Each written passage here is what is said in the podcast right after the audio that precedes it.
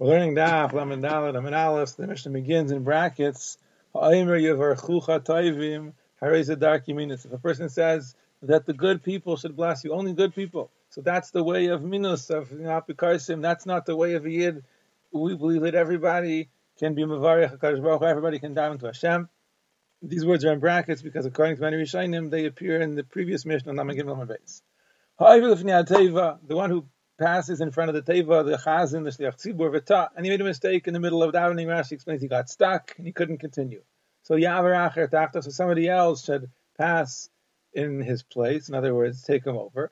And the person who takes him over, he shouldn't be a sarvan, a refuser, literally, meaning he shouldn't refuse, he shouldn't decline to to take the amud at that time. Well, then the Gemara that generally speaking, when they give you the cut of, davening for the tzibur, you should decline but at such a time when the tzibur is waiting because the shliach tzibur got stuck, that's not a time for being a sarvan. You go up and you take over right away. Now, where does the replacement chazan, where does he start from? He starts from the beginning of the bracha in which the original shliach tzibur made a mistake and got stuck.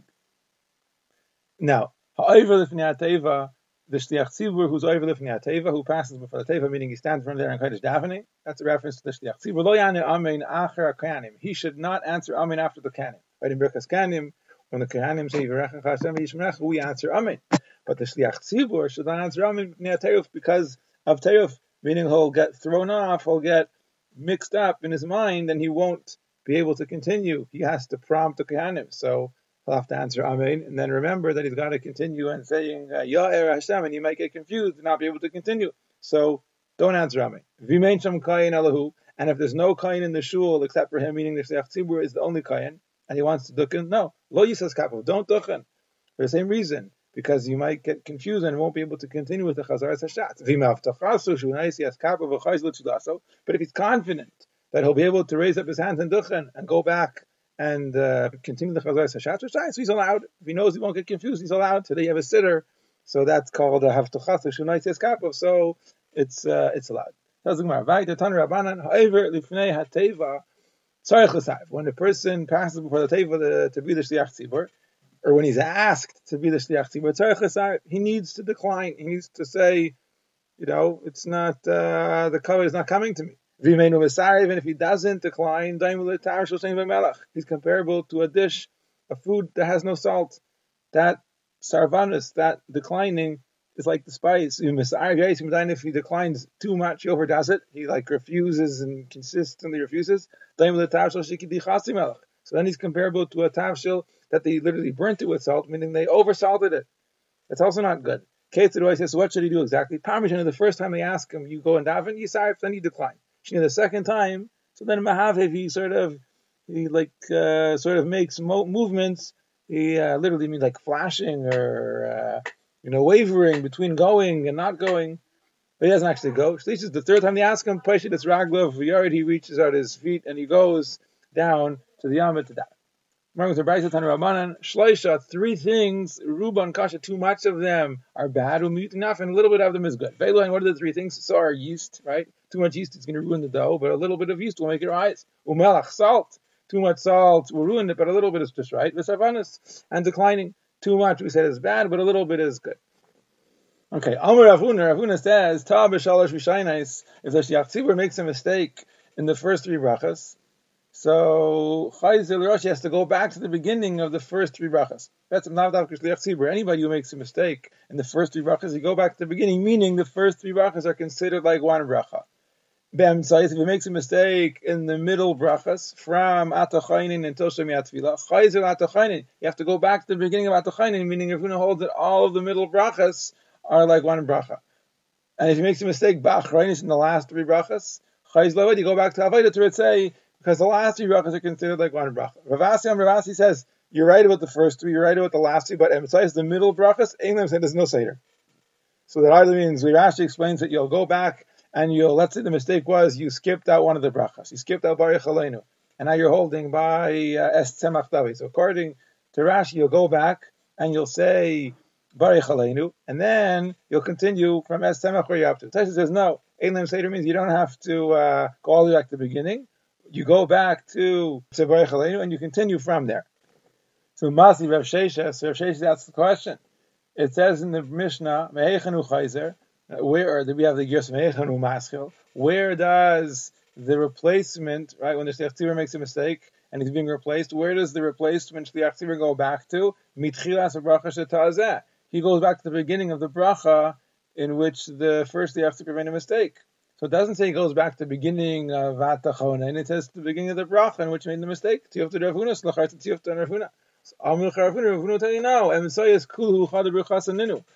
The middle brachas, according to me, all of them are considered like one long bracha.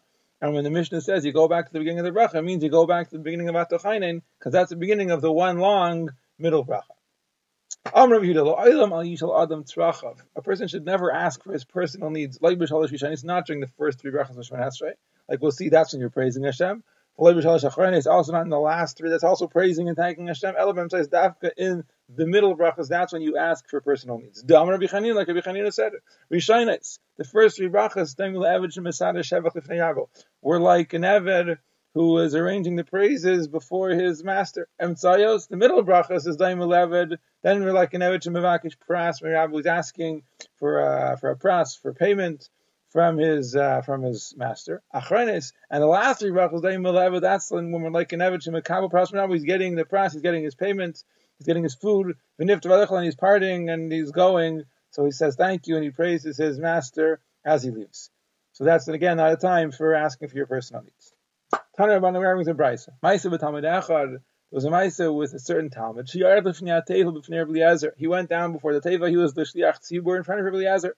By a Mari Chesim who was davening especially long, too long.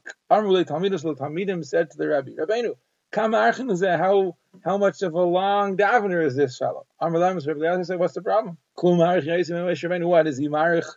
Is he davening any longer than Moshe Rabbeinu? The Sivir says about Moshe, the 40 days and the 40 nights they was davening.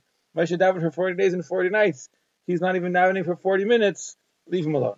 Shuv Maisa b'Talmud Then was another Maisa with the Talmud. She got different Yatefa b'Fnei Rabbi Eliezer. He went to daven in front of the Amud, in front of Rabbi Eliezer. And he davened very, very quickly, very short. So there too, Amrulay Talmud Talmidim complained. They said, "Kama Katrin is? How short of a davener? How quick of a davener is he?" Amr who he said to them, "Klum Katzer Yesim Moshe. What is he davening any shorter than Moshe Rabbeinu?" Yesiva says, "Kel Nar Rafanah." Moshe Rabbeinu said when Miriam was Hatzarat, he says, "Kel Nar Rafanah. Please heal her." That was the tefillah. In other words, sometimes it's good to daven long, sometimes it's good to daven shorter. For some people, it's good to daven longer, to daven short, and you don't have to have complaints. I mean, everybody, there's uh, there's reasons for everything. There's advantages to both. Now, on that note of Kelner Rafan Olam Rav Chisda, when anybody asks for Achim, he's davening for his friend, Ein Sarach Lahaskir, he does not need to mention his name. Shnemer, like it says here, Kelna Rafan Olam, heal her. He didn't say heal Miriam. He said heal her. He did not mention the name of Miriam. Magen says this is when he's uh, davening in front of the Chayla. Tan Rabbanan, these are the brachas that a person has to bow down during them. But avais, in the first brach of avais, you bow down betchila ubesaif. In the beginning of the brach, when you say Baruch Hashem, and at the end when you say Baruch Hashem again Avram. But done the bracha of Maidim, betchila v'sayif. Right in the beginning when you say Maidim, and at the end when you say Baruch Hashem, Atay Shimcha, I'll see about that. And if the person wants to bow down at the end of every bracha, or at the beginning of every bracha, we teach him not to, you shouldn't bow down only when chazarim attacking to bow down.